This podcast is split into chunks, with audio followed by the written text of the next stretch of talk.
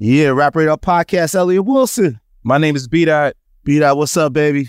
I'm feeling good, feeling that uh, Janelle Monáe conversation. You like you like the Miss Janelle Monáe, man. That lady on the podcast, man. They say we're misogynist, man. That- that's you, brother. That's you. that was a good that was a good talk with Janelle, and I think I'm gonna have to take her advice on going on trips and stuff. She did mention that uh, about Mexico, and I was like, yeah, I did go to Mexico after our, our conversation, so I'm gonna take her advice.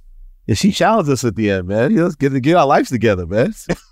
Like, we, got to get our stuff together. All we do is care about work and killing and doing great podcasts. Absolutely, but you know what today is? Hip Hop Day, man. August 11th, we're taping this right now. This is the actual birthday of hip hop, man. Oh man, hip, shout out to hip hop. Hip hop saved our lives, man. Yo, I want to ask you, man. Let's get our brown sugar on, man, because I actually don't even know the answer. What was what are your what are your early memories of hip hop, B Dot? Like, what was the what was your entry point to the When did I fall in love with hip hop? when did you fall in love with hip hop, out? I'm the double. I'm the editor of Double XL. Yeah. Shout out to Sanaa. I think my earliest memory was probably like, honestly, MC Hammer, crisscross. Like, wow. Oh, the early '90s stuff. yeah, man, I had a Hammer doll and it came with a tape of like Oh. too legit to quit. I remember seeing Hammer on like I had just got BET like in the late '80s. Like it took a while for us to get cable or whatever in Queens, Woodside Queens. Mm-hmm. And uh, I remember getting early days of BET, and I remember the, the Let's Get It Started, the original one he did, or Turn This One. One of the early videos, he had the troop, he had the troop uh, tracksuit on, Yeah. and like when he came out with the video, it was like a low budget video, and the way he was dancing and rapping and saying, I was like, what the hell is this? I'm like, I'm like 16, 17. I'm like, this is like I've never seen no hip hop like this. Like it just looked insane to me. Like he just, his energy, like, and plus he looked like a grown ass man. He didn't look like a kid. Right. And the shit just bugged me out. Like how this guy had all this energy. Like Hammer was like, yeah, and then and then he goes super pop with it in the nineties and like can't touch this. And that shit is like I remember seeing people's grandma like buy that shit at Tower Records. Like Yeah. like that shit was crazy. People forget Hammer. I see that, all this shit about 50 talk. Nobody mentions Hammer. That's a fact. know, man, come on, man. Yo, they forget Right? about Hammer. Yo, we gotta get Hammer. Fuck that. We Hammer, gonna get Hammer. we gotta get Hammer. We gotta get Hammer on the podcast, man. Fuck that. You know, he's married. Word. He's from Oakland, like the white, my white Danielle. He's married to the town. You know what I'm saying? Oakland, man. MC Hammer, baby. I think we have to make that call, Elliot. But also, you know, I, the other ones I, I always- keep bigging up people that really changed my life was Run DMC. You know, growing, growing up in. Queens. Um, I don't think they get the credit for being that group that really first brought hip hop to the world to me. You know what I mean? Nationwide, Right. worldwide, global.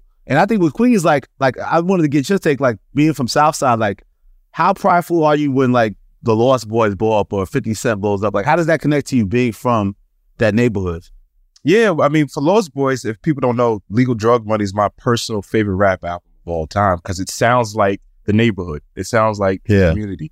So when they were popping, it was a big deal. You know, like they were, they even formed like this little street gang in Queens. They would terrorize the neighborhoods. And then it was 50 how, how were you at the time? How were you at the time? I was a teenager, like, you know, 13, 14. Yeah. And then when 50 Cent blew up, it was like, yes, we had one. We, it was so prideful because, you know, Queens was dormant for a long time. yeah. And um, you know, it's funny you mentioned Run DMC because I think about DMC on Sucker MCs. You know, he said he's light skinned. He lives in Yeah, Queens. yeah, yeah, That's you, yeah. Elliot. That was my shit. B, I, I was doing that at 11. I was sticking my chest out. I was like, I love chicken and collard greens. My grandma, my grandma Lucille Wilson would make that for me. Nanny, she used to make me fried chicken. That's all she'd make me. And French fries and collard greens. Come on, that I, I said that with my chest, man, when I was 11, man. I was like, you couldn't tell me nothing. That's what's You know? up, man. Nah, it definitely was powerful. And I think that's the thing too. It's like, why do you think we had such Queen's pride too? Like, I feel like, you know, like you said, Queens may have been dormant in that part, but at the end of the day, man, you can't really, you can't dismiss Queens' contributions to hip hop, man. Yeah, man. I think we still have that chip on our shoulder from that damn KRS one. Damn you, KRS one. the bridge is over. Yeah, that was Yeah, a but you hard know- one, man. Queens is it's a prideful place. I mean, it's very it's a blue collar kind of borough, you know, and we get it out the mud, and I think Yeah. we take pride in that. Yeah, we like, you know, the Harlem guys think they fly, the Brooklyn guys think they're cool, and you know, we had to we had to show them, man. We had everything off, Run DMC to 50 Cent to, you know, Q Tip, everybody, man. So I think, you know, I'll put our borough against anybody, man. I, I think we have the, the greatest groups of all time, and pound for pound, probably the best rappers. So. Okay, we'll go into that. that's Hello, a conversation. LL Cool J on the podcast one day, right? LL? That'll be bananas. Yo, B, meatball. He's a Elliot's a meatball. Nah, but you know why, Joy? This, this guest we had today, man, Sauce, Sauce. Walka. Dawson Walka. that guy, this is a great interview, B Dot. It's a great conversation, man. Mhm. He's you know, he's quietly doing his thing, you know, out in Houston. It's like he's making millions on he's a legend in two games, put it like that. Oh man, yeah, he's he's legalizing a certain way of uh, with the ladies that uh is very unique. Right. Let's put it that way. But you know what's so ill about him just having this conversation? Because I listened to um the Ghetto Gospel 3 project and I felt like I might have slept on it. And I'm listening to it. I'm like, yo, this guy's really like he's incredible. He's a great rapper, amazing storyteller. And um I think he has just a lot a lot to say. Yeah, we definitely was. I definitely was sleeping on him too, man. I, and going back, like you said, that that ghetto gospel. I guess he drops them every December. Yeah. So they, it kind of could get lost in the shuffle at the end of the year. But yeah, like the opening, like it's like track the first couple tracks on there, like the I think track three to track seven or so. He's telling some it's some real soulful shit, and he's telling some great Yeah. stories. Like it's like yo, he, we've been I've heard his name for so long, and he said I met him back in the day, but like I hadn't really connected to his music until it was time to do this interview, and like. I'm I'm a new fan, man. I really feel like he's dope, and I feel like this interview is a great introduction of him to the public that may not be up on it on his shit, and also the ones that are riding for him. Like he's got a strong fan base already, so I think this is like the ultimate interview he's done so far that represents his career. You know? Yeah, definitely. I thought it was dope how he told that story about how he met you years ago and you Yeah, know, he gave him the pat on the back and keep working, kid. we keep working? But yeah, I didn't I didn't diss him though. I was a good guy, man. So there you go. I didn't diss that guy. And look look, you he went on to be a successful rapper. So there we go. But nah, this is definitely a great conversation, man. This guy's full of personality, man. You could have could have sat there and did another hour, right, B? Absolutely, easily, easily. But, we got you it know, down. We- Now, so we cut it down. We gave it, gave it to you in a good hour. And- Good, hour, good solid hour, good solid hour or so, Yes. man. You know how we do, man. Rap Radar podcast at the standard of these interviews, man. The gold standard out there. That's right. He gave us our props too. So dive Got in, man. Dive in, man. Enjoy it, man. This new episode, man, features our guy Sauce Walka. On the Rap Radar podcast. Rap Radar podcast. Yeah. Yeah, Rap Radar Podcast, Elliot Wilson. My name is B Dot. Nina, what's up, baby? We got the sauce, man. Long time coming. Oh, hey! Yeah, man. What's going on? How Sauce y'all He's like, yo, finally, man, what's what's going on, man? It's a lot of hard work, a lot of dedication to put myself in this situation. sure, sure, sure. But it feels like, I mean, what, 10 years in now, right? Absolutely. That's right. crazy. This is the 10th year right here. It feels like it's been 11 and 12, but now this make a full decade. I probably officially, I got out, I got out of jail 2013, Hmm. and I blew up like towards the end of that year, beginning of 2014. Too Legit to Quit It became a like a regional hit record at that moment before it went national. Too legit to quit it. Mhm. Yeah. You said we had met back in the day? That's exactly when we met. Right around that time, it was, uh, it, it, that's why it's, it's really amazing. It's, it's it's brazen. It's a it's a full circle moment for me right now. Meeting you, Yeah. Wade. That was like Was it South by? no, that was Oh. in Houston, 2013. Oh, I wow. think it was maybe 14 at the most. Yeah. Uh, that was uh, it was like a little uh, music uh, con- uh, uh, it wasn't no convention and like that. It was like a listening party or something. It was uh, G Luck, uh, LeToya Luckett's brother, Okay. Gavin Luckett and um my brother uh, B Don Brandon, like one of the producers from Houston, uh, G&B Productions. Not to I make think- it all about me. I think it was something uh, Devi Dev had me out there. Yeah, That's Debbie what it was. Oh, That's what it was. Yeah. Yeah. So we met at that party. We met at that That's party. dope. We met at that party, and I was I wasn't no superstar at that point. I was like nobody. I was just like a little. Is Change one looking like this yet? Nah, never none of that. All I had, I got a little baseball jersey that said the Trillers, but they told me who you was, and I ran up on you, and I was. Oh yeah, I'm Walka, man. I'm be the biggest star that you ever seen thus far. And outside, I got a Mercedes Benz car, and this is who I are. Da da da. You was like, Yeah, that sounds like Elliot. this, this guy got a lot of energy. and then next thing you know, I think they ended up playing some of my music. Then I did a performance, and at the end of the night, you had asked for my information. You was like, who- Okay. who, is, who am I, whatever. See, then look at me. They say I- I, reject the young talent. Nah, nah, it showed me love. Cause you know, you know, you just ain't never seen all the energy and like how I was, how I am. You know, I've just Yeah. always been different. You said you're hyper, right? Like, Yeah, extremely hyper, yeah. like overly hyper. You know what I'm saying? Like I, I got, I got a, a, a extra exerted amount of energy. It's just that I always got to get the energy out of me because I'm like a big old battery. I just store energy, so I gotta always put it out to keep me level. Mm. Seems they got a lot of energy behind this new single you got right now. OnlyFans. OnlyFans. That's that thing. Come on with the dribbling if you wanna. Only fan. Hey. Yeah, that was my new single, man. You know, I had a lot of success on OnlyFans in real life. So it just made sense for me to make a song about it. It's something that's fun that everybody can enjoy, everybody can dance to. You know what I'm saying? Um, also the content creators can, you know, just be more inspired and more motivated to create content, to share knowledge or whatever their talents are. You're really living it. You're you're expressing yourself on your OnlyFans account. Absolutely. Are you It's subscribed, really Elliot? like that. Yeah, I, I did take a quick look, and I, did- I, I, I want my thirty dollars back, So Man, there's a lot, there's a lot of you on there, my guy. Don't hey, no that boy, bullshit. hey, that boy ain't bumping because it's ten dollars. but it's a, it's a, it's a lot of fine wine women on there Uh, too. yeah, I, was, I came for that. It's a lot of It fine wine It went on a there. little left though. It went a little left. You know? But why do you think you're so successful on that platform? I mean, a lot of women like me. A lot of women want to have wanted to work with me in that area before. I'm, I'm, you know, uh, beautiful women is like a part of my whole rap persona. It's a part of my whole image. It's been a part of my lifestyle before rap. I've always had beautiful women in my life, and um, they, I've always been a, attractive to beautiful women. So when it came out to where you can make money legitimately and legally during COVID, when a lot of people was like losing out finan- uh, fa- falling off financially and wasn't having the same opportunities that they had. Was a lot of artists wasn't touring, a lot of artists wasn't performing, wasn't getting paid those 50, 60, 100, 200,000 dollar shows. Yeah. Well, I'm generating three, four hundred thousand dollars every two weeks. Because everybody had to sit in the house and stream. Streaming became the most, it became the, the biggest way for people in America to pass time during that moment was to watch things on streaming platforms. Yeah. Whether that was podcasts, whether that was OnlyFans, whether it's music videos. And by me being an independent artist, I already understood the formality and the formation of making the residuals and the monthly revenue from having, from owning the ownership of your streaming and your, uh, your music, uh, your electronics. So I've always had my my YouTube, my Spotify, my iTunes, all that has all been syndicated and paid out through one source for, to me throughout the majority of my career through my distribution situation. So I've It's always Empire, right? Empire. no, this way before Way Empire. before Empire. This way before Empire. Empire is a new partnership that I'm trying out. You know Gotcha, gotcha. And I, love it. though. I, I, I love the whole staff and the team over there. But I've been had a different um, situation with a different distribution um, company way before that. But I've been independent my entire career. I've never had no funding or nothing like that. So I really understand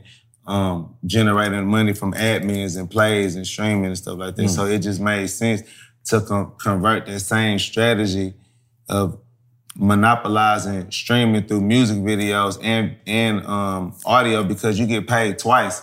You, The same song that you release as an audio, when you release it as a music video, that's a separate payment. Revenue It's- streams, it's, yeah. It's a seven, uh, seven level of revenue, and then you can also multiply that and put that same song on multiple different platforms. So your Spotify check is not your iTunes check, your iTunes check, not your Tidal check, your Tidal check, not your um, Pandora check. These Mm-hmm. are all different platforms that's paying you different amounts of money for the amount of streams that you're able to accumulate. So I just took that same formation and put that with the OnlyFans and just made multiple accounts for each person account that I managed, and it just made sense. Oh, managing other people's money. accounts too. Yeah, So, yeah, for sure. You vertically integrated, man. I just gotta make money. Got to. How did you become so knowledgeable about business? Because you you preached that like ten years in independent career on your own terms, but you know you talk about making passive income. Like, how did you become so knowledgeable of the business? I'm from Houston, Texas, and uh, being from Houston, and me just being very a cultural person, like it always made sense for me to retain ownership. I always I came into the rap game with a certain amount of money. I wasn't just like the richest person in the world, but I'd already cracked six figures. I already understood what it felt like to have two, three, four hundred thousand dollars to my name, if not much more. Mm. But I especially like reoccurring, going back and forth. Like, you know what I'm saying? When I met you, I had, I, well, like you said, there wasn't these size chains on, but I had some chains, jersey, diamonds, little gold grid, whatever. I was like, Yeah. you know what I'm saying? I was, I was always coming up. I had a Benz outside, Mercedes Benz outside. You know? I was always like able to um, generate some type of revenue to invest into myself. So once you already have a certain amount of money and you sp- you begin a, and you start a company and it reach some type of success, it's kind of like your baby. It's kind of like your child for number one. So you don't want to sell something that you created for number one. But from a business standpoint, it's a lot of people that create businesses and cre- create systems that don't generate money within the first two years or first year. They have to be in a hole. They, they got to wait on their return their investment. I start making money immediately. I start trying to be a rap artist. Mm-hmm. So by me start making money immediately from doing shows, features, and concerts, and I'm also receiving checks from my streaming this, from all of the albums mm-hmm. that I released. I started looking at my albums like a neighborhood, like a, each or apartment complex. Each mm. album is an apartment complex. Each song is a unit. If I'm mm. making six, seven hundred dollars to fifteen hundred dollars to twenty five hundred dollars per song a month from a twenty song album, that's a whole apartment complex. Why would I sell sell that the um sell my catalog or sell those albums just to get a loan of money. Yeah. So like me just being from Houston and seeing so many of the the legends and the stars come out before me, stay independent and then have Yep. longevity of still having money 20, 40 years, 30 years past they they heyday or they they they prime. That's what's up. You said Lil Flip still driving the Rolls Royce. Yeah, Lil Flip still driving the Rolls Royce, and Slim Thug driving the uh, 15 cars, switching cars whenever he wants to, because he never sold his catalog. And even when they got record deals, they was able to leverage them, leverage their situation to where they didn't have to sell everything that they own to get some money or to Yeah. get some some support. So I just wanted to put myself in a situation where I always owned the neighborhoods that I created that made me a millionaire before I decided or decide to work with a major company. Yeah, I just, I don't know. It makes sense. I just want to learn it before I do it. absolutely. How'd you learn about those taxes? Because you talked about that on Sauce Beach, Florida. Like you pay two million dollars in Yeah, taxes. man. I mean, uh, once again, like me paying it, when you managing all of these different people's accounts and you making so much money from a streaming service, this money is being accounted for. So, say for instance, if one of the models that's um, being managed under the company or whatever, she make three million dollars that in that year. You can only write off so much of that money because these are all personal expenses for a person more or less in the business, even though this person has an LLC up under their name, there's only so much that you can write off for makeup and, and travel and surgeries and stuff like that. So, I mean, when you're making a lot of money, it's, it, it may pan out if you're not making a lot, but once you start making a lot of money, you got four different accounts, five different models or whatever going up and down, you got to pay the taxes on that every year. And me just being a supportive person and understanding person, I'm not gonna let nobody fall short on their taxes because in the midst of them making the money and enjoying the success, they wasn't thinking about the financials. That at the end of the year, you have to pay a certain amount of this back to the government. You know what I'm saying? That just all comes with financial literacy. And that's just like something that I try to teach and help people uh, with around me that just because you make money don't mean that you have them all the money that you're making. That's why you have to always have the unburning, the burning desire to continue to make money. You gotta always want to make money, and the true goal is to make money when your body is not physically moving. The, the best money is this passive money, residual income, money that's being generated when you're not physically trying to make it because of some move or some investment or some system that you set in place that's already, you know what I'm saying, re- re- recycling your dollar. That's what I try to preach to people the most. Because if you have money that's making money for you when you're not consciously trying to make money, then when you hit, get hit with those bills that come um, random or sporadically, later on, yeah. you know what I'm saying? You're prepared for them. You always prepare for a rainy day because you always have extra money rolling in, extra fi- finances. That's why you flourished in the pandemic. Absolutely. I was flourishing before the pandemic. The pandemic just, it just set a stage to show some people wasn't exactly what they was rapping about, and some mm-hmm. people are exactly what they rapping about. And I just so happened to be on that other other side of that spectrum. Yo, Walka, you got your CPA on the low or something, man? Yeah, I got a CPA, but before I had a CPA, I just I always I've been smart. I play stupid. I've been smart. I'm not as smart as I could be or I should be because you know I, I spend a lot of my time jipping or you know having fun, video games. Well, not video games no more like I used to, but like anime, just doing other shit that's not necessarily like seeking knowledge or you know what I'm saying strengthening my my psyche. But sometimes I do. But I've read a lot of books growing up, like Think and Grow Rich by Napoleon Hill, uh, the, the 48 Laws of Power, 48 Laws of Seduction, um, all type of books. Some books on, you know, out there a lot of stuff going on. It's interesting because, like you said, it's like two sides of Sauce Walka, right? You have this like larger than life Larry Flynt kind of persona, and then musically you're like super deep and conscious, man. Yeah, I'm, I'm out of those people. I mean, I'm forever. Oh, me, the kid that did, not the kid that didn't. The reason why the sauce word was written, the pastor, the master from here to Alaska to make the bread come faster. You my head going to action. You know what I'm saying? That's me. You know what I'm saying? I'm really dripping. I'm really splashing in real life. But at the same time, it's a it's a it's a science behind the madness. It's a uh, it's a structure in a in a red print behind everything that I do and the experiences that I've been through in life and the things that I've seen have downloaded in, in my brain in, in such a way that I can always regurgitate or, or, or reenact or, or rewrite these experiences or things that I've seen somebody else go through or just pain that I felt or loss that I felt or loss that I've seen other people go through. Cause you know, it's a difference between struggling and then actually like losing people that you love or losing uh, uh, a child or something like that. That's a that's not that's that's a different level than just struggle. Mm-hmm. You know what I'm saying? You can struggle your whole life, but struggle with the people that you love, and you still got to make good memories and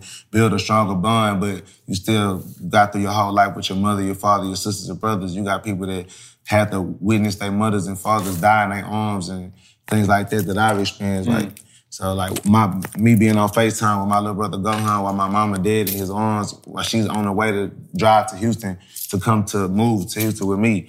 My, my little brother Gohan got to Facetime me with my mama dead in his arms crying, boogers coming out his nose. Like we've seen this, I've seen so much in life to where I feel like a, a, a duty or a job or like I feel uh, a responsibility to use my knowledge and my experience and my platform to give some type of guidance or some type of soothing or healing or just even if I could provide someone skill set and information to just make them a better person or make them better prepared for some of the things that happened to me unexpectedly that I just had to deal with. Mm.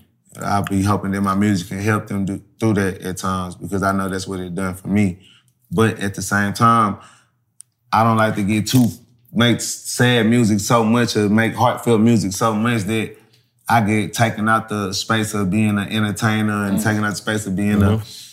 You know a, a, a hit making artist or exciting or artist or artist that people make listen to in the club or just mm. you know to feel good and have fun. So sometimes I have to do be be my other self and you know, be the, be obnoxious and be crazy or just in, exciting and because that's still me too. Mm. And the things that I rap about on the other side of my artistry is like also things that I've been through that made me who I am. You know what I'm saying? Made me have more money, made me more successful, made me have a certain perspective towards relationships with women or just life in general.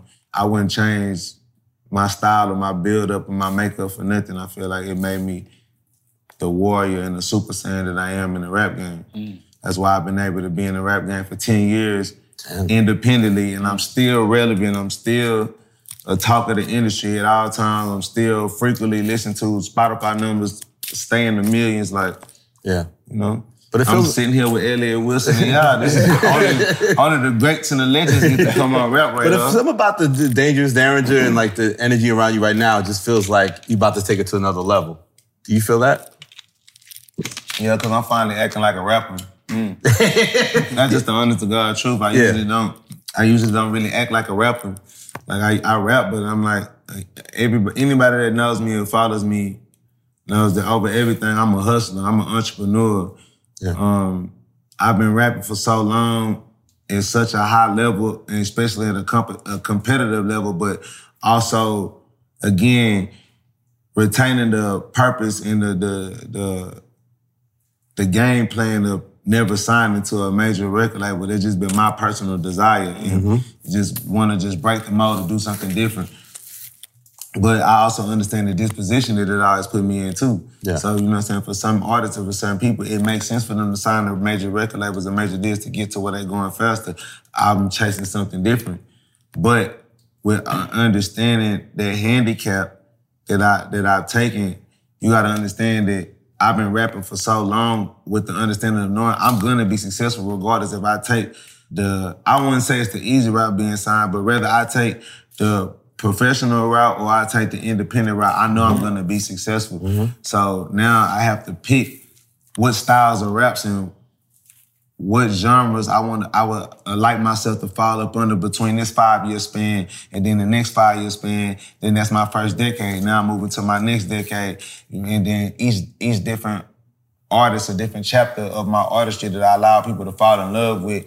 That's a different generation of people that's gonna mm-hmm. support, and they might grow up and mature too. And now they want to hear the ghetto gospel. Now they done been Yeah. through some things in life to where they wouldn't understand. Because a lot of people that got first got on Sauce Walka from the ooh wee and the drip and the you know the pimp rap and the sauce and all that. They only know me from when they was in high school and middle mm-hmm. school, and then they went to college and went through whatever. And then they stopped listening to Sauce Walka. Other things came in their life, but then they come back to Sauce Walka ghetto gospel. Yeah. Mm. So I would say more that it's like I strategically knew when it was time to pull that out, to mm. pull to pull that style of rap out and, and get the bigger audience or get the audience that the true hip hop heads that really respect the art form and the difficulty and the skill set of having lyricism, being a storyteller, Yeah. and being able to mm-hmm. spread a message that's actually like has substance to it and meaning to it that people can live on with. I always say I try to make timeless music instead of hit music, but I still can make hit records. I, I was known for making hit records and regional hit records and like just blowing up off of in the, um, viral moments of music before I started doing all the crazy antics and just exploring the internet when I realized, oh, it's really easy to make money off, off Instagram. Like, this is like a, a, a your Instagram page is like a black card. so once I just kind of realized that I kind of diver- di- diversified my hustle to like, okay, I'm doing the drip rap, I'm, I'm rapping, and the world's stealing my style, and I'm I'm having this this incredible influence, but I don't want to I don't want to break my my original game plan and go sign a, record deal to feel like I got to compete. So now I got to find other ways to make even more money, even though I was already making a lot of money from rapping and shows and mm-hmm. features and stuff like that. But at the end of the day, the it's just like a college basketball player. You play college, you get past a certain level, you go to the Sweet 16 or whatever that shit is, Final Four, you try to win. If you don't win, now the next thing to do is to go get your, your major contract. And after you get your first rookie contract and you pass that, then you go re-up for the big contract. Mm-hmm. It's a little different in the music industry if you don't have a catalog in place. Yeah. And that you you can't you have nothing to fall back on without that catalog in place. It's like now you have kids have the opportunity now with what's it called IRL or whatever that you can make you a couple million dollars to be sitting on before you even go to the actual league and mm-hmm. make more 1000000s And it's it's kind of the same thing if you're able to. Most people not able to generate a catalog that make money. I, I always made a catalog that make money. So it's like I just knew it was just it was the time to switch over to a different style of rap that that's still me. Cause originally I always rap the, I rapped the ghetto gospel style and the, the struggle and the pain and Yeah. the, the consciousness. That was way before the South shit. Mm-hmm. Like the South shit came after when I started living like that. When it, Yeah. that happened to my life in real life. I got out of happened. jail. Women start spoiling me. I just start getting out of these different Women spoiling to be Women that. start spoiling me and shit. I following my leadership. My life changed. So it's like, I don't want to rap about sad shit and struggling and pain no more, but there will be a time to use that again. So I'm gonna just put that, keep that in my repertoire, keep that in the, Yeah, why did it become a staple of like December to drop that ghetto gospel series? And like, what, what does that symbolize to you, that series? I mean, it symbolizes a, a- so many different things, but one of the main things that it symbolizes that I'm one of the best rappers to ever live, like mm. lyrically. I'm, I'm arguably one of the best people to put stories together. Mm. And this is not my opinion. This has been the opinion of greats and people that have passed. I didn't. How many people you get to get Jay Z, the likes of the Jay Z's and DJ Premiers and uh, uh, the Derringers and Swizz Beatz. Swizz Beatz, Kanye's, Busta like, Rhymes dapping you, Busta. duck dapping you on stage, man. Like, come on, I'm I'm Busta Rhymes' kids. Two of Busta Rhymes' sons are my favorite rappers. Mm. That's oh, like for one real? of the things that really made me, me and Busta Rhymes' relationship so strong is because his kids put him on me and like had him listening to me for like months and months and years. Like Wow. this, this, this dude. So I was walking like, Dad, you gotta get on him, get on him. Like he's the truth. He, he's a special artist. He, he this, he that, whatever, whatever. But Busta is like, man, this little dude, this little nigga remind me of me. Like you see the wild Yeah, hair yeah, and the way I yeah. act, and you know what I'm saying, just the the the clothes, the colors, the videos. Yeah. and he he was just mind about it by like, damn, this little dude from Houston, but he really got bars and he he really got lyrics, but he crazy. He not afraid to be himself, but like, damn, I need to meet him type shit. So shit, when I was in New York, and then it was right too. I, I actually had met Busta Rhymes some years before that in uh, in L.A. It, uh, I forget what who video shoot it was, but um, he had told me then that he had been seeing me and he was like, he was giving me my credit and salute and shit. This way back then, we had took a, a picture, one of the first viral pictures that went viral on my Instagram. Uh, Busta Rhymes had a big ass dragon pinky ring with a dragon claw with a green emerald and I had a big diamond pink splash earring. I mean, a pinky ring. We took a picture with our fingers locked. And he, it was like some, he was like, he was saying he was passing the torch to me back then before I even achieved so much of the mm. shit that I, so he really been like following my career for years. But his sons who really like solidified the relationship, like, this is our favorite rapper. Like you need to you, you need to get around him. Like this, is who we think the best rapper out of everybody. Like he can he can rap like this, but then he can rap like this. Yeah. And he get on these bars, or he can hit you with this, and there's still bars in the drill that and this and that. And so when I met him, like it was like a uh, it was a heartfelt moment for him because it was like my relationship with his sons through music brought him and his sons closer together. Cause that was something that they could always come to the table and talk to, talk about and relate to. And like, he just told me that was something big in their family. It was Sauce Walka and like they related on a big, a big note on that. So it was like a, I, I met his sons like on the phones and stuff and in New York and then at the BET Awards, I got to meet the whole family and oh, wow. everything. And it was a big surreal moment because we had all been talking for like about two years now, however mm. long it's been since I first posted the stuff we was out in the studio recording the records and stuff. Yeah. And Busta just gave me a lot of game and a lot of knowledge and a lot of honor. And he really be on me like a father figure too, though. Like he really be like telling me certain shit about like how I need to be professional, answer the phone, or you know what I'm saying, carry myself a certain type of way around people. Or just like he always got nothing but positive, keen, empowering energy to give me. But again, that's another one of the greats and one of the icons who look at me as like one of the best lyricists out right now. Yeah. And they understand.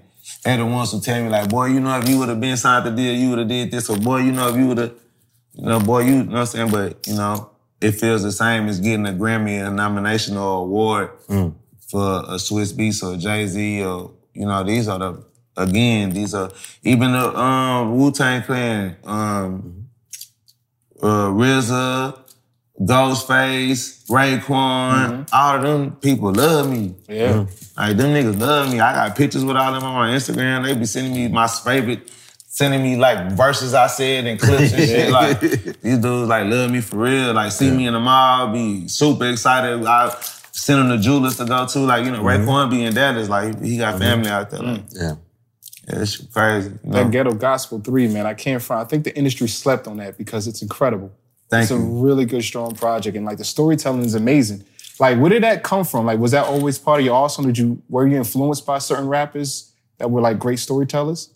To be honest, I was influenced by DJ Screw more than anything. But like the first music video I ever seen, like for number one, I'm kind of like a rap prodigy. Like I'm like a rap phenom as far as like the skill set and the, the process and the buildup of being a rapper. I've done it my entire life. Like I've always practiced and perfected the skill set of delivering lyrics. I recorded my first song in the studio when I was six years old. 1996, the first time I the first time I stood in the studio with a real microphone and put the real headphones on my head, over my head and they closed the booth. I was six years old Wow. making tapes. Like back then they used to call them freestyle tapes, like screw tapes, like a DJ screw Yeah, tape. yeah, yeah. Mhm. Yeah, so like that was like our, that's our culture is like, well, you know, Screw would go, he'll make a, a, a cassette tape with like 15 of the hottest beats and the hottest songs that's out, slow them down, chop them up. But sometimes it would just be a, a tape of beats. And then you would freestyle over those beats. And you can go to a, a, a, a, a, screw, a studio that's like influenced by Screw and they'll make one for you to like replicate it. So I used Yeah. to go to the studio called um, Diamond Cut Studios in King's Flea Market in Houston. It's like a legendary flea market on the south side of Houston. It was this DJ, then that DJ uh Wiz Kid. DJ Wiz Kid, he used to like make me like a five set beats. I used maybe like Missy Elliott, the Hot Boy. So you know what I'm saying? Then I go in there young and rap. Man, cameraman with veins, diamonds on my hand, make the girl dance. I'm a California, but it feel like friends. TSL business, I'm the motherfucking man. Some shit like that. You know what I'm Yeah, yeah. Just- like you see how I just point, he got on being shoes. you know what I'm saying? Yeah. Like taking the, the moment and then making it a, a song, like that's really hard to do. That's complex Yeah, to do. yeah. I've been doing it my whole life since I was a little boy. So from recording freestyle tapes and from six, seven, eight, nine, ten, even though no matter whatever I went through in life, I would always like find my way to the studio because I had an exceptional level of talent where people wanted me to be in their studio. Mm-hmm. Like a kid that can rap and it's mm-hmm. exciting and shit like that. And I would buy like karaoke machines and practice. And then I started writing raps around probably when I was like nine, 10, and then I stopped writing at 15. I haven't wrote a rap since I was 15 years old. Like I hate writing now. Like it's like it's kind of like a kid that's been playing football or boxing since they was three years old. Pop Warner, uh, PA, uh, whatever PA, BA boxing, the silver glove, gold glove, reg- regional, all the way to the Olympics. Like I've done battle rap, like whatever style and form of rapping, I went through it. Cause I, it's something that I always wanted to do is rap, no matter whatever else I did in life, whether the game banging, uh, boxing, video games, being a nerd. Like I've always been into like anime, and superheroes, and all that other shit. Like, but I always rapped. You know what I'm saying? That's just I never wanted to be a basketball player, football player. I'm not one of them rappers that be like, oh man, you know, I never wanted to be a rapper. I was just in the trap one day, drugs, and my boy was like, hey, bro, you need to go ahead and rap, bro. I think you would kill that. No, that was never me. Yeah. I was always the, the pretty boy, beating niggas up, fighting, and battle rapping, rapping, and clothes. The center of attention in every high school, or middle Yeah. school, whatever I went to, whether I was fat, skinny, I always been in boy then my whole life. No matter whatever struggles I went through, I always been him. And I always rapped. Mm. So I always loved hip hop and like the power that it has and the the way that music teaches people. You know, 90% of the things that you learn in life or 90% of the im- information that you download in your brain is given to you through music. You learned your ABCs through what? Music. Yeah, so- A, B, C, D, E, F, G. You learned that through music. You learn timetables through music. You buy um, um, all advertisement and things, the commercials, Those jingles, all jingles, jingles have yeah. songs with them. Every Apple, everything has a a, a, a sales pitch to it. Uh, uh, ba da ba ba ba. I'm loving it. Like every to music is like the it's the communication to the soul and like the, the the tape recorder to the brain. It's the easiest way for the brain to retain information is to put it in a song, put it in the melody. And I kind of understood that young as a kid. How did you get uh, to be that point? How did you get good at painting pictures and really st- storytelling aspect of it? When do you think you got sharp with that in the process? I think I've always been able to do that. That's what I'm saying mm-hmm. because I've always been good at rapping. So when it like again, I probably started writing raps when I was like nine. I've always wrote complex raps though. Mm. Mm. I- I- my mom was my mom's a drug addict and a stripper, heroin and crack cocaine, dance strip clubs. My father's a struggling athlete and working nine to five jobs his whole life while chasing his athletic dream, trying to be a, a football star, or a wrestler, or whatever creative idea came to his mind. My uh, my whole other family, all my other external family is dead, drug addicts. I never met them before. I'm an only child. Like I went through shit. Yeah, there's so many lives. yeah. You said. How is it like? How can I not tell you about it? How can I not put this in a in a diary form? It's okay. It's like that.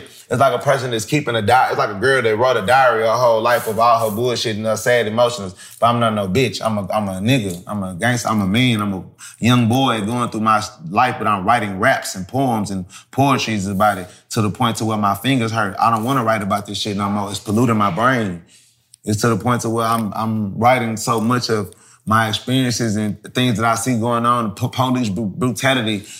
My father paying child support for me while I lived with my dad. My whole life, I was raised with him, but he was paying child support on me. That shit don't even make sense. I paid off my own child support when I was 20, when I was about 25.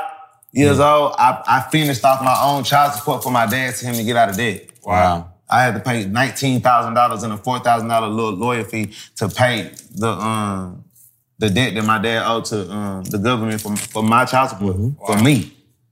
So like I've been through again shit that if even if I was a, a, a movie uh, writer, if I wrote scripts, if I wrote dialogue for film, I just have the brain and the capacity to just create stories and, and situations and explain them in depth because I went through so much and seen through so seen it personally. And my brain was already the type of brain that has a, a huge photographic memory and a, a, a, type of brain that download a situation and remember every single detail of it mm. and, and then close my eyes. And then I, it, it just constantly playing over and over my head to or when I write a song, even if I'm not gonna, even if I'm freestyling and writing, if I'm not gonna say exactly how that happened, mm-hmm. I'm gonna create a scenario in a movie, a situation to where you can vividly see, just like the uh, author writing the book, he's gonna, he's not gonna just say, uh, it, it was raining outside and my shirt was wet. You know, the author's gonna say, the cold, the cold chill of the wind blowing across my whiskers as the raindrops fell upon the side of my neck to my Right. With like, details, yeah. yeah. It's the, Details. so and Yeah. with the type of trauma and bullshit a nigga seen, and then I'm trying to rap about it and, and make you feel it what I feel. I can't give you a watered down version. I Yeah. can't give you an undetailed version for you to see what I'm trying to make you see. So, and that's just a skill set and a talent that I've always had, and I I know when it's time to use it and when it's time to exploit it, and I know it's one of the things that make me better than other artists mm. is my attention to detail or the type of metaphors and punchlines that I'm able to put together while still having a a a, a deep storyline or a plot twist. Yeah. It got you at a cliffhanger like the, the the greatest movie that you're watching. Mm. But I still gave you a punchline to make you say, "Oh," while you hanging on the cliff for the mm-hmm. next moment. Mm-hmm. Mm-hmm. I just I, I always looked at everything as a as a science. I don't know. This maybe that's why my dad named me. Maybe that's why my name is Albert. I've always looked at things things like from an Einstein perspective. Like, mm. No matter how crazy and wild and obnoxious I am, I'm a genius at the same time. So poem, poetry, uh, depth, meaning, substance, and my and even when I'm rapping about the other shit, the dripping and the saucing and the oh yeah, just let's go. I'm doing all that. If you actually listen to the words that I'm saying, it's a it's a story there too. You can close your eyes and see everything I'm saying in, in, in that too. But this the ghetto gospel shit is more relatable mm. to people around the world. More Yeah. people have been through struggles or witnessed other struggles, or some people are just fascinated by the struggle because they never went through it themselves. Mm. Even if it's not relatable, sometimes it's humbling for people to hear it, or sometimes it's it's uh, a warning for people through music. A lot of people make a lot of their life decisions off of the music that they listen to. Yeah, like mm. peace treaties serve like as a cautionary tale slash state of affairs kind of record. That man know his shit. We listen to the music, He man. know his shit. Yeah, I'm popping it. I'm making grown man music. Please don't get it construed because of the shit you see on Instagram and YouTube. My music is grown. Nah, this is real. Like, you had one line that stuck out with me said, Low dumbass niggas on these pills leaning. Ain't never learned no trades, but they specialize in red beaming. We killing our own, we're killing our own race. Nigga, these queens need semen. Amen. like, Man, listen. Talk about procreation. that's what I'm saying. You could have just said, uh, you could have just said we, these girls need to get fucked. It could have been that, right? Yeah, nah. We Yeah. we killing our own kings. We killing our own kings. Not and we, we our kings are men, and and the, the the kings that we have that are men that are losing their lives because of the brutality and the murders and the things that we're doing to ourselves. Is taking our own flesh off of the earth. So we not it- it's semen, but it's also men that these women need. These these queens need semen.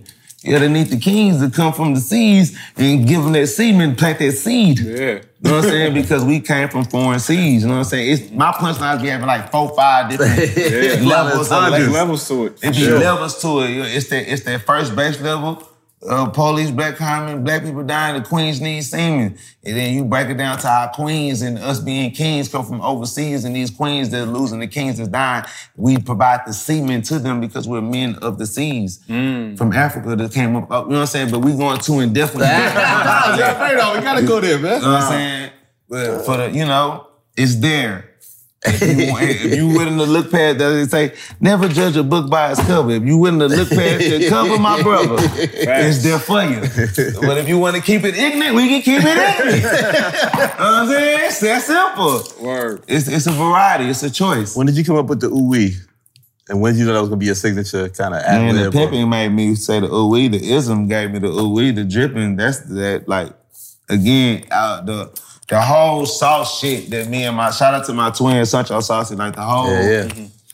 sauce thing came from me making that transition once I got out of jail from like, okay, because again, like I said, I was a phenom and rapping in my city. I've always been like popular. I've always been known mm-hmm. for battle rapping, rapping, freestyle competitions, whatever, just making, dropping songs, selling CDs. I did every process of being a rapper, I did it. You know what I'm saying? Okay, so boom, when I was like 15, 16, I was doing Mash Mode Mob Stars.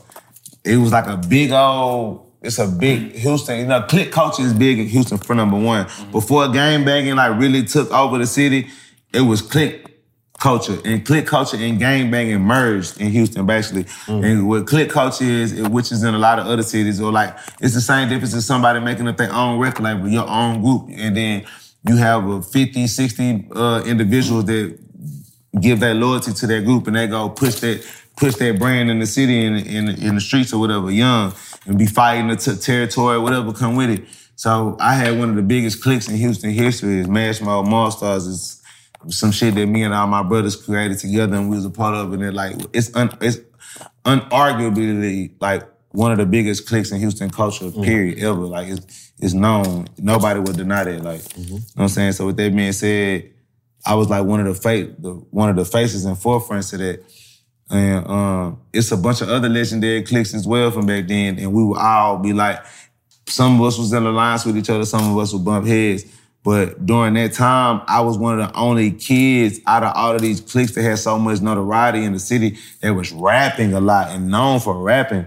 So when I went to jail from, you know, certain situations that happened during that, I caught some cases, shootouts, went to jail, was out on the news, the trade aid shit, there's just a bunch of different shit that went on in my life back then over, over being a part of that.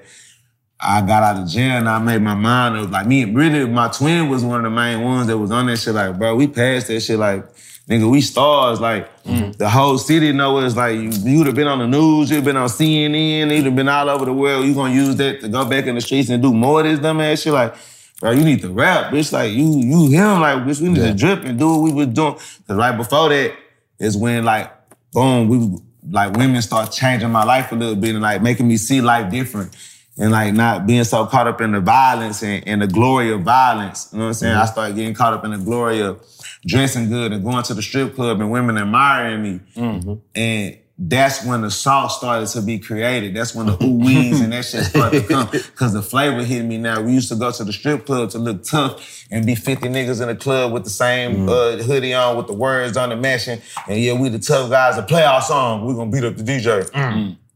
But then it became being the fly dudes in the club and the strippers that's getting the money from the people in the club, throwing the money to them. They trying to give the money to me to go home with me. You say you didn't count bitch money since you was 17? Since I was 17. I'm just told you this happened when I was like 17, 18. I ain't even, you see, I can't make this shit up. You just you just put it together for my boys. We doing regular conversation. You could have called me down bad. I could have said, yeah, when I was 12. Yeah, I'm telling you, when I was about 17, 18, going to jail, 20. Okay, now this type of shit going on. I catch a case, I go to jail. I go to jail for like three years. The judge offered you 41 years though, right? Absolutely, he did. You know what I'm saying? I had an inciting riot, uh, inciting a riot, organized crime, criminal activity, assault with a deadly weapon. Damn. So, and another charge, it was some other charge, but it was a, a, a shooting that happened at, tri- at TSU, at um, Try the Truth event that he be doing every year called Try Day. Oh, they got the trade. Yeah, the Try Day. I was invited to the Try Day again. Like I said, I was fame. I was becoming famous back then, and um, it was like this 2009 or something, I think. It was 2009, 2008, 2009. Hmm. I was invited to perform. And, you know, long story short, you know, people tried to put the, me and the people that I was with in danger, so I had to defend myself. Hmm. And it just, it went the way it went. I ended up going, a lot of people got shot that day. I went to jail for that shit. And we all went, to, a lot of us went to jail. It was all on the news. It was like the third, fourth time I've been on the news. So it was like, I've been playing with my life too much, and I, I, I made it through that situation by the grace of God, the grace of the universe. Like I made it through that.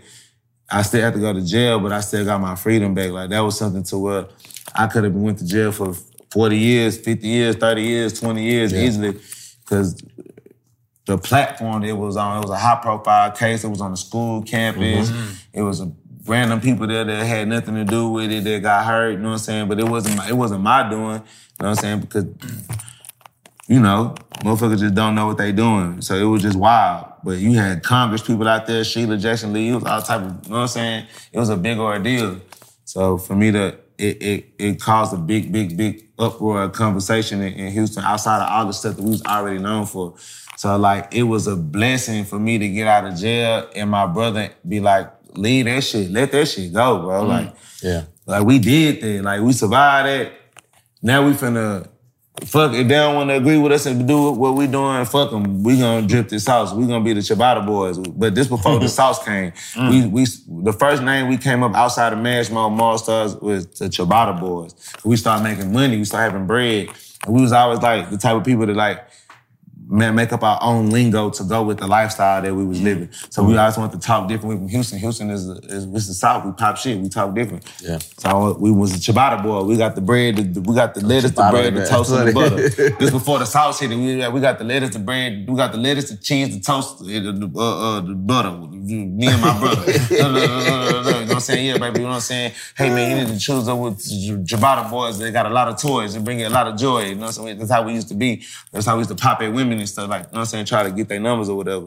And, uh, eventually, it led to us saying sauce because, like, one of the girls that, like, contested us, like going back and forth with us, like she was a nigga, like she was a PR so like she was popping it at us. And in the midst of that, we started saying sauce. So after the sauce came to ooh wee. Because when you got the sauce, now we dripping.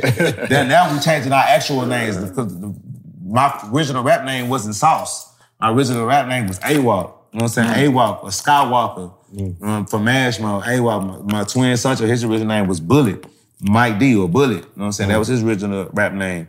So like when the Sauce hit us after the Ciabatta Boys, like we was calling each other the Ciabatta Boys, we ain't had no new rap name.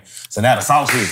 Mm-hmm. Bitch, I'm Sauce Walka. I ain't taking a walk off my name. That's in my real name, Albert mm. Walker. So I ain't taking a walk off my name. I'm Sauce Walka. Okay. You, what your name gonna be? I'm saucy, bitch. You sauce, I'm saucy, nigga. Bitch, 10 years ago, we in the hotel room with four white girls trying to figure it out. For real, like some crazy shit we were living. He like, the, he had a Mexican girl at the time, used to call him Sancho.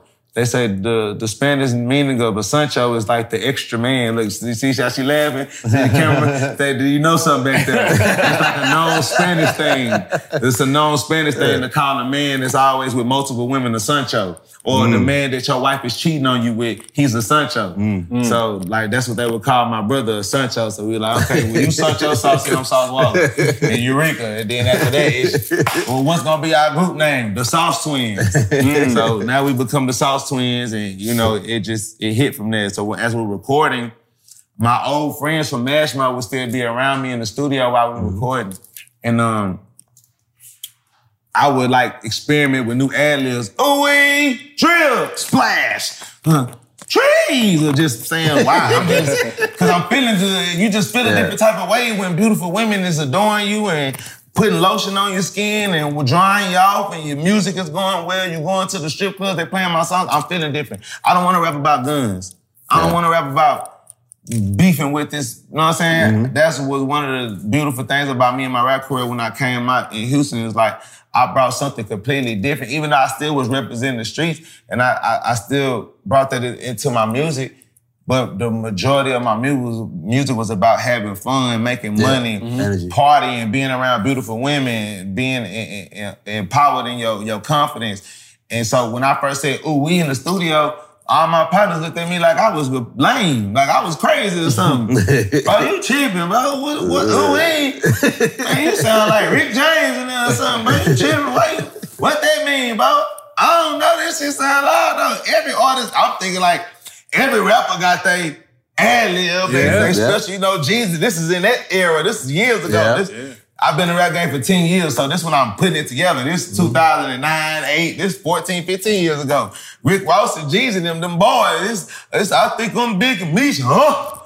Larry Hoover, huh? You know, Jeezy, yeah, I needed me one. hey, I needed me one. Yeah, Juelz Santana, I. I so it, uh, I was going through my sound files in my head, and you know, something just made me say, "Ooh!"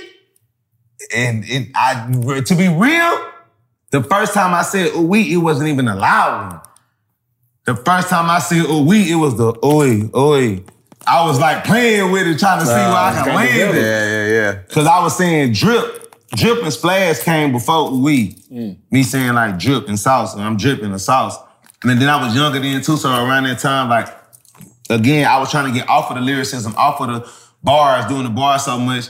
So I was singing in the studio back then. Like mm. we would use auto tune. I really, I've always hated auto tune, like my whole artistry. But my brother loved auto tune. He loved singing. Mm. So Sancho would make me sing, and, and like the ooh wee would go good on the auto tune sometimes. So I experiment with it. And then I, anything I say in the booth, I'm finna go say it in real life. Mm-hmm. So now when I go out to the club or when I go around women or something, this my new. Oh hey, hey, where you going, girl?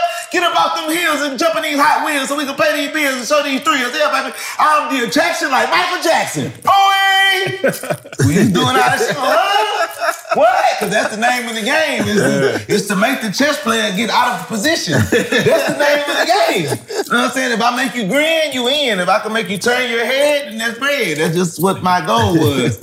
so the ooh we just it worked so well. It was such an attention grabber, and you know how people say.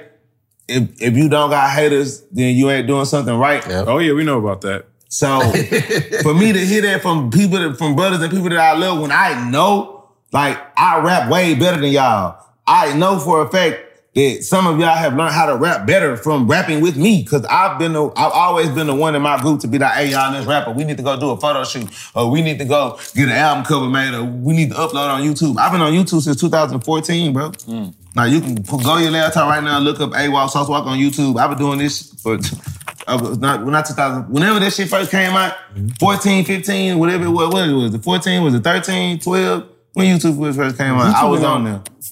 YouTube is around like maybe 2006, maybe. Okay, well, 2006, well, that's what it was. I was on there. He was on there early. I was on there 2006, 2004, whenever it was. Yeah. Same time they was cranked there, same time they was out there. I was on YouTube, MySpace, I was there. Mm. Put it up right now. It's gonna say 17 years, 15 years ago, whatever it is, I was there.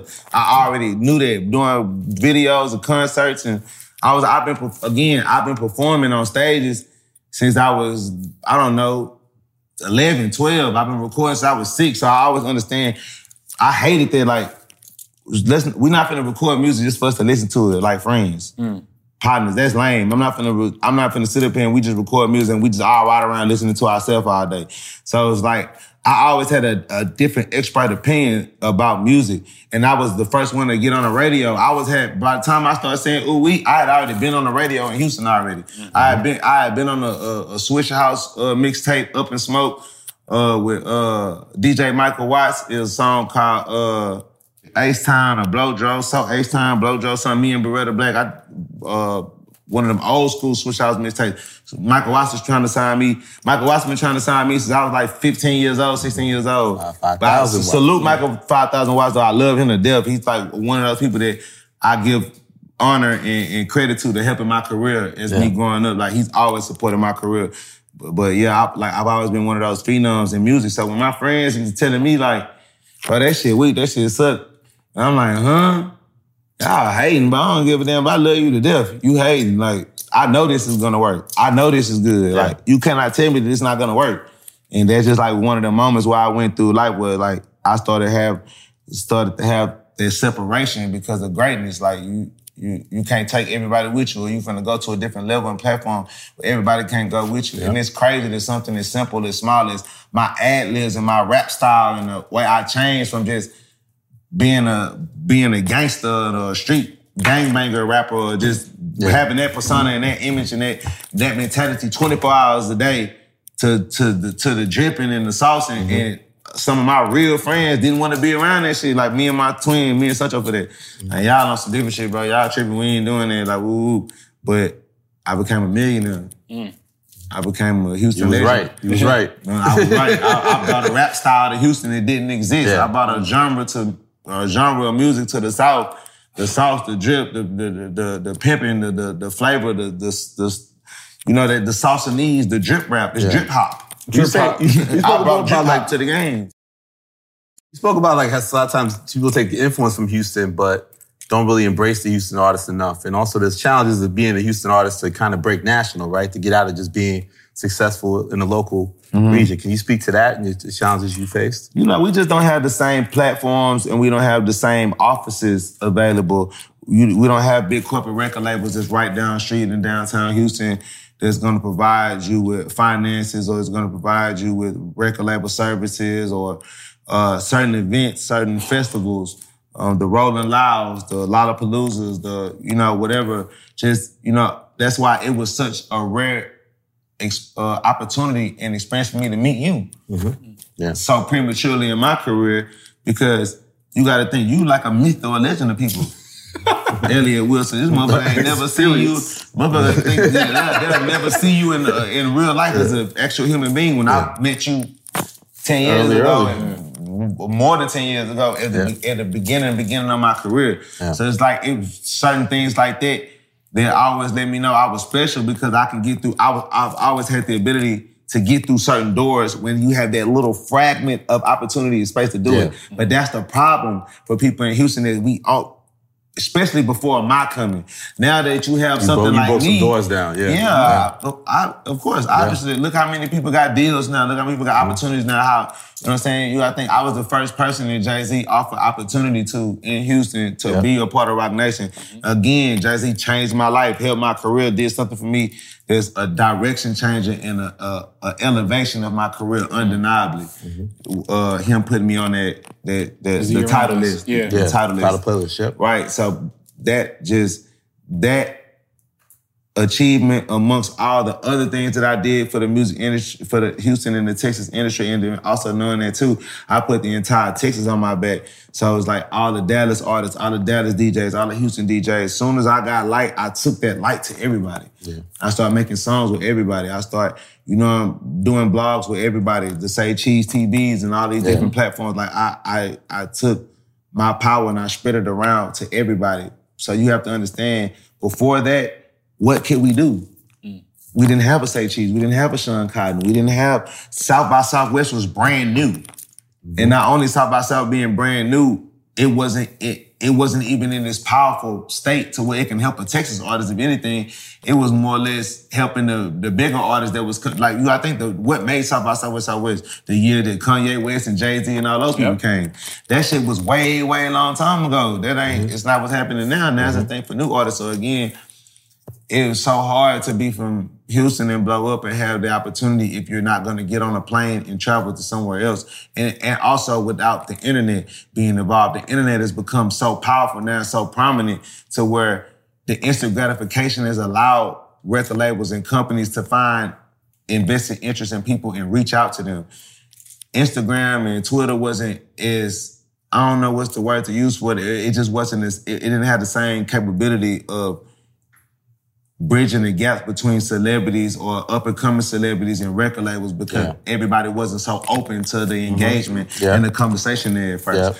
Because it, it- things were different. You remember how Instagram course, used to be. So with that being said, Houston just was one of those places that we've always had the talent, we've always had the market, we've always had the the the rich culture and and creativity being created there, but we never had a DJ Khaled or a you know, whoever to come to our city and actually work with artists and work with producers and work with people in the city to where therefore when the platinum record is made or a huge music video is done or a, a company such as Buffalo Wild Wings, Sprite or Target or whatever wants to do a commercial or advertisement rollout behind these three artists in this particular um, ad that we're doing behind this song, Houston missed those opportunities until the likes of Sauce Walka and Travis Scott. Mm-hmm. Like until we kind of like pushed that door down, like from different spectrums though, but still for the Different city, styles, yeah, different styles, different spectrums, but just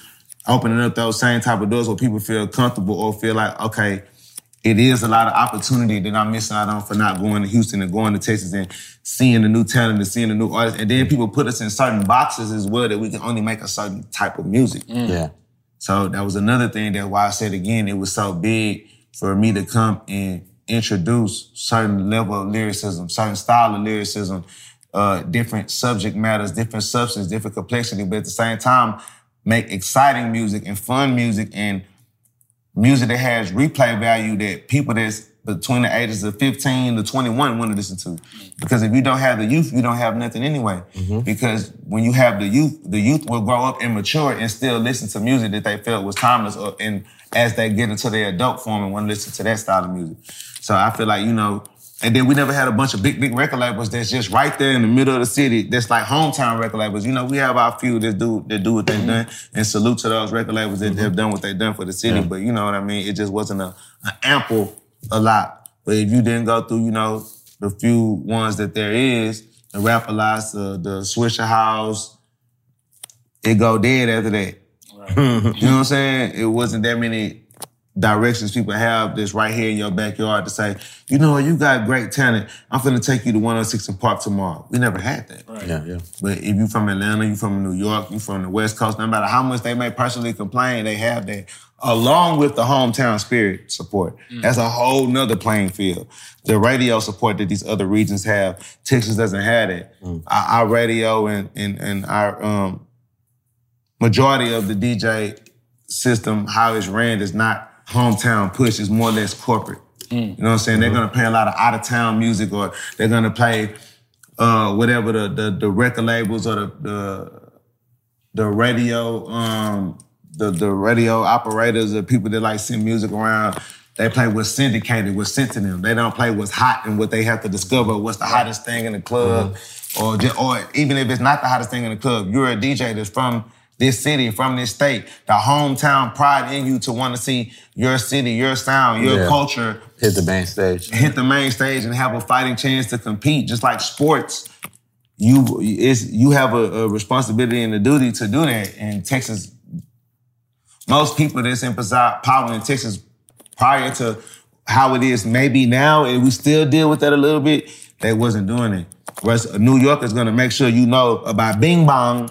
If it's Bing Bong, we're gonna make sure you know about Bing Bong. If it's Ice Spice, we're gonna make sure you know about Ice Spice. Yeah. Same thing with the West Coast. But we working on it in Texas. It's getting better. We know about you and those Griselda guys from New York, man. And my boys. Why you work so well with Griselda?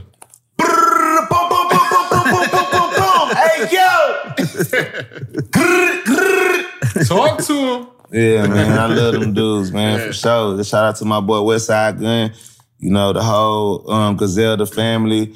You know what I'm saying? My boy Conway, my brother Conway, my brother from another real dude, real solid general, the robot. They call him a machine, I call him the robot. You know what I'm saying? Yeah, I like that. Super being right there, you know what I'm saying? Benny the Butcher, the rest of the guys over there, man. This, you know, they kind of like a um You're like an honorary member. yeah, yeah, and, and it's the same difference with, with, with them to me. You know what I'm saying? They kind of like a, a a New York East Coast TSF to a certain extent, and we like a down south Griselda to a certain extent. You know What's what I'm? TSF stand for? The Sauce Family, Sauce the Sauce Familia, Texas Familia. Shit Forever, the Seasoning Federation. You know what I'm saying? It got multiple multiple reasons, I mean, multiple, multiple definitions for TSF, but you know it's the Sauce Familia. You know what I'm saying? Texas boys. But uh outside of that, uh Westside really respect my lyricism and my style with like clothes and art, jewelry. And I have the same respect for him. You know what I'm mm-hmm. saying? yeah. And I got put on to him through one of my good friends from like back then from my my first click, I was telling you about Mash my, my boy T Stacks, free T Stacks, you spell me. And he put me on Westside Gun. Like, was like, bro, you need to listen to this nigga Westside Gun. Like, he got bars and he different like you. Like, and they got a crew. Like, you need to get on them. So I'm checking them out. I started listening to them, and instantly I, I fell in love with the music because again, I before I ever heard Westside Gun and them, Ghetto Gospel, we already on Ghetto Gospel too. Mm. You know what I'm saying? And outside of the Ghetto Gospel series, I've also already dropped the New South City series. Mm-hmm. So I already have a, a huge established fan base of rapping on sample beats mm-hmm. and making classic verses to samples. Mm-hmm. So at the time that I felt that I was doing it in the South, it definitely wasn't big where I'm at mm-hmm. and what people are doing it at.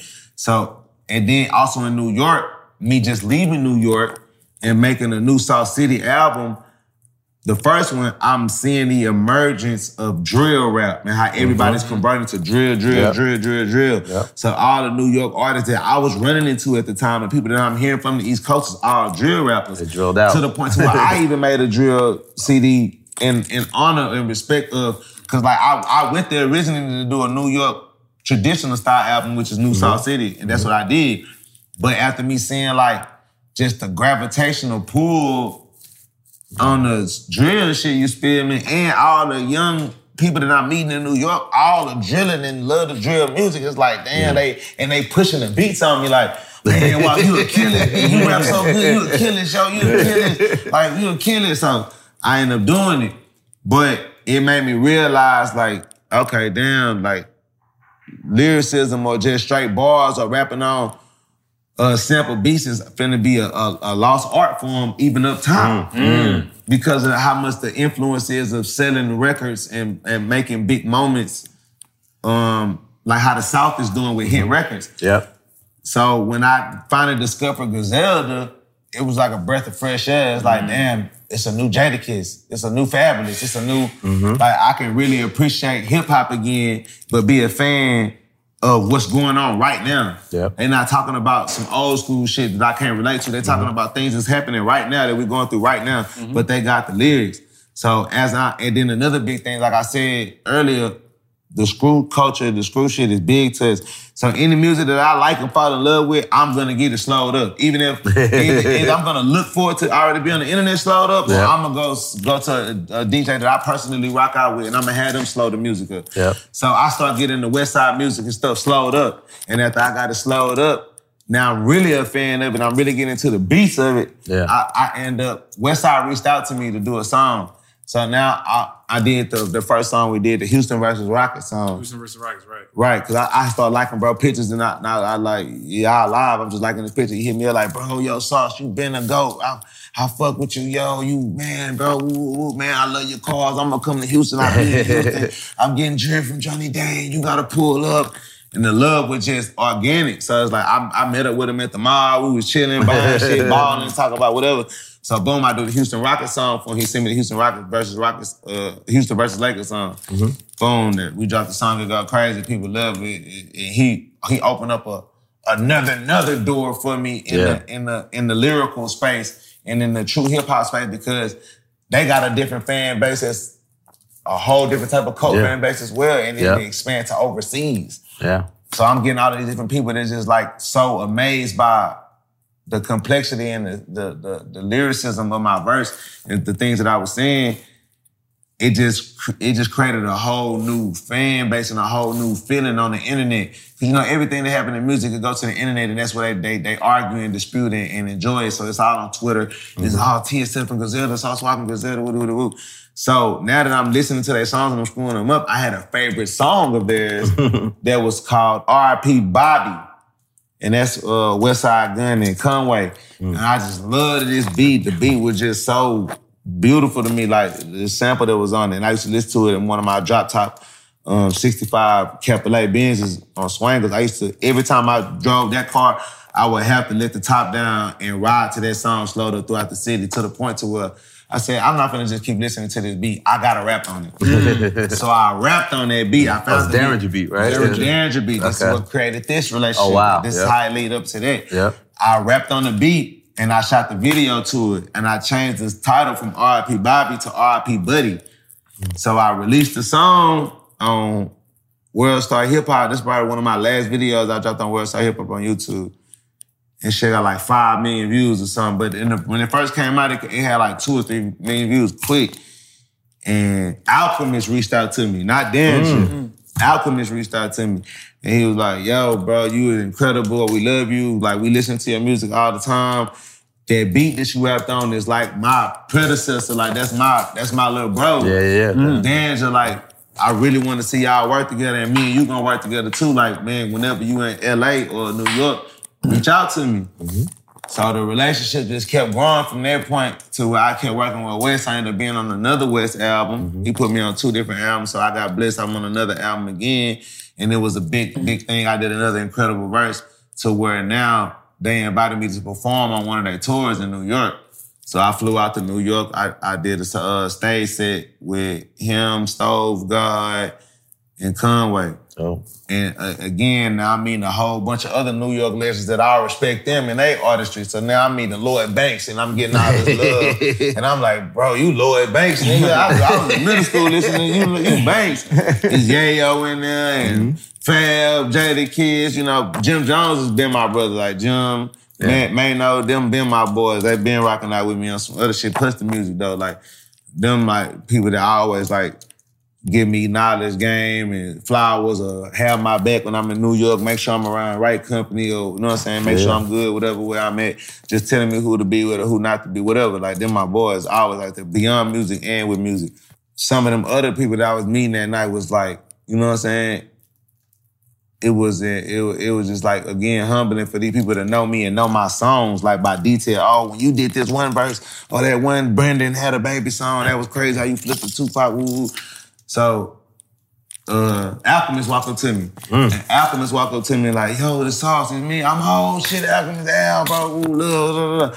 He like, ah, first thing I'm asking, like, man, when we gonna get some work in, let's do an album. I'll do an album with you, like, what we doing? he like, man, we gonna do an album. Trust me, like, I wanna do an album. Me, me, Action Bronson, Earl Sweatshirt. You Earl Sweatshirt favorite rapper. Uh, This what this what Alchemist tell me. Uh, and I end up meeting Earl Sweatshirt afterwards, whatever. He like, yeah, you Earl Sweatshirt favorite rapper. Like, we listen to you every day at the studio. But the way you and Danger sound together, like, we just stuck on that. Like, Yeah. so please give me an album of that. And then after you give me an album of this right here, then me and you gonna do a whole album. I send you a beat song right now, but like you like that song that you did, cause the song did well, the one I did. Mm-hmm. And like that again, I also brought a whole nother crowd to them. I brought a whole nother fan base to Griselda, just like they did to me. I brought that same thing to them. And especially the producers as well, because any video that I shoot get millions of views, but this particular one did really well. So they're like, man, and I had dropped another song after that called Without You, rapping about my mom. And uh uh Alchemist was like, man, that's that's our favorite song right now, is Without You. And we was thinking about making a beat similar to that. And we that we want you to rap on. Me and him made it together. So then I was like, man, I'm gonna do the album for you. So he introduced me to Danger. Danger set up a studio session that night and they played me the beat that they had like put together for me to rap on. I did it, and then from there it was it was it was it was, it was all she wrote. I got in the studio with him for like a week and a half straight after they recorded the whole album. Started putting different people in that that rocked out with me, that showed me love. Busta Rhymes, I pulled them in, pulled uh Jada in, pulled in uh my boy Hell Rell Mm. from uh Dipset. I'm a, I'm a huge Dipset fan. Like that's like part of my top five. If I had to have a top five, like I try to put their whole group in it if I could. you know what I'm I'm I'm a huge Dipset fan. Like I'm a huge Screwed Up Click fan. And being from Texas, like groups and cliques is like a big thing to us. Yeah. So I always honored that. But yeah, that's kind of like That's gonna be the next project. What? The stuff with Derringer. uh, That's my next project after the project I'm finna drop right now. That that boy then, right? That boy then, that's my next album right now. Something for the summer, something for, you know, the, the the girls, the fellas, the people that's in the club, people that's having fun, people that's getting money, the hustlers, you know, the ratchet females, you know, just, you know, just for the youth. Some fun, you know, it's a lot of it's a lot of women empowerment in music right now. So I want to give a little bit power, a little power back to the fellas, but also crowning the women and, and, and you know, giving them they they they light for having the hold on men that they have right now. Like, I, I think it's funny. I, I like it. I like how women is like, you know, putting their foot on dudes' necks now. Female MCs. Yeah, they Yeah. should. That's what they get. Are we gonna get another uh, ghetto gospel four this year? This December? Uh, y'all probably won't get the Ghetto Gospel 4 this year, but you probably get maybe the Swizz Beatz album by the end of the year, hopefully. Mm. But the Danger album, the Danger album is for sure. Right now it's that boy then. My next album is the album with me and Danger, and that's like really critically acclaimed. The fans been begging for that for years. I'm trying to get the hold up off of that. A lot of the music that I'm releasing right now outside of the That Boy then is like two, three years old, two years old. Mm. I just be making like timeless music to where they don't care mm. because of the message that's in it. But You, yeah, you wouldn't think that they were two or three years old. Yeah, see, you, know, you see what I'm saying? you see what I'm saying? But a lot of that lyrical stuff that I have, I've been sitting on it for a year or two years. Like even the Dangerous Danger song. Remember the freestyle where I was rapping in front of Maybach? How many years ago did that come out? Mm-hmm. Right. The mm-hmm. on the block performance. block, right. Mm-hmm. That was at least two years ago now, and I recorded at least a full year or something before that. Wow. So yeah. But you know, with greatness, they will have patience. Just like Oh, hey! just like it's the perfect time you finally on the Rap Radar podcast. Yeah, See how it man, I out, finally man? on rap radar. I love it. Ah! I feel like a Super Saiyan. Let me have a Super Saiyan moment. Ah! Hadouken! Call me, call me, ah! We gotta do a fusion I'm here. here. Rap radar. Ten years later, alligator, and y'all gone like a wet Nile later. We gotta do a fusion. There we go. Damn, you don't know about that, Elliot. Confusion! Ah! This is gonna be an incredible audio experience Yeah, for man, you fans. got to know, man. You know what I'm saying? A lot of people don't make it right here to the sunrise and see the beautiful California skies upon their eyes and to be had these people mesmerized. You know what I'm saying? If they raps and things like that, you feel me? It's a beautiful thing. I'm I'm I'm humbled. I'm I'm glad to be here because a lot of people thought I wasn't gonna make it. I'm glad you made it though, Sauce. For sure. Yeah, yeah. TSL business. That's what it is. What y'all got for me? Louis Vuitton Don, man. You Louis Vuitton Oh Don? yeah, man. You know, You took over the title? Yeah, you know, you salute the Kanye, but he's moved on to win Adidas. you know, he's Adidas. Adidas. He got a different things uh. going on. He got a lot done out there. You get your Yeezy 1, 2, 3, 4, 5, 15 season Yeezy. So, you know what I'm saying? I'm going to do it for the LVZ. You know, I, I like Louis Vuitton. It's one of those brands that I feel has a, a, a, a staple in the fashion industry that's not going to be watered down. It's never going to go nowhere. That pieces are pieces that hold value, retain value for years to come. They don't decrease. They go up, especially if you buy the more exotic ones. And they work with people of our culture hmm. directly. Hmm. That, that people of our culture have direct influence and direct hands-on to the fabrics with who they know is their biggest consumer. You know, regardless of having all the other consumers, they understand that what hip hop is. And I think it's just always a good thing for uh, brands and, and companies so big that have so much power and so much um, influence to appreciate hip hop and the people that's in hip hop. So whenever I see that, I get a little bit more respect and, and love for the brand. But I always like Louis Vuitton anyway. People notice I can wear anything and make it look good. I can wear merch. Merch, merchandise, and, and somebody's clothing line that they started from the ground up and make it look like Louis, like I just did the other day on that freestyle with Meek Mill. Shout out Oh, to that's, Meek Mill. yeah, that's big right now. You and Meek, Mill and G Herbo, right? The Yeah, yeah, freestyle? yeah. I was wearing 28, 28 right there. That was some Texas clothes looking like it was Louis Vuitton. Mm. But yeah, that was that was a great moment right there with Meek Mills and them freestyling, putting on for the great state of Texas at the Gilly Fest. Shout out to Gilly.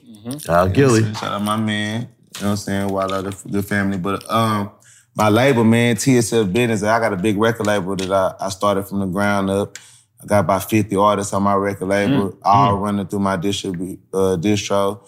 Um, got Peso Peso, hardest essay ever, Saucewood winning, uh, Fifth Ward JP, Bucci P, uh, Sauce Gohan from Chicago. That's my my blood relative, my my mom's brother's son.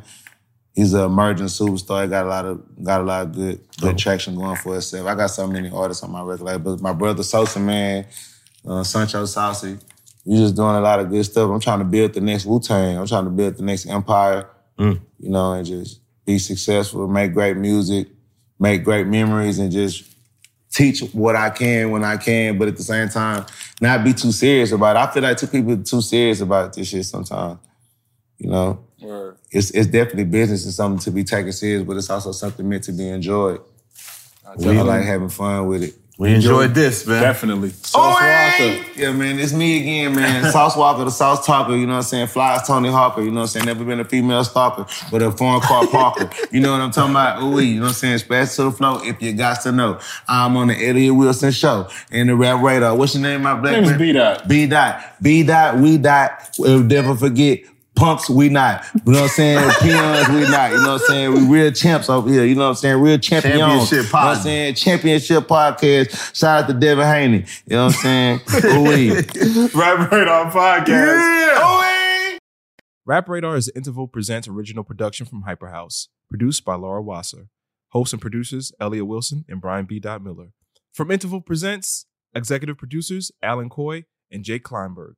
Executive producer Paul Rosenberg. Editing and sound design by Dylan Alexander Freeman. Recording engineer Jeremy Ogletree. Special thanks to Sade Jenkins, Tammy Kim, and Jasmine Sanchez. Operations lead Sarah Yu. Business development lead Sheffy Allen Swag. And marketing lead Samara Still. Make sure to follow Rap Radar and listen on Apple Podcasts, Spotify, Amazon Music, or wherever you get your podcasts.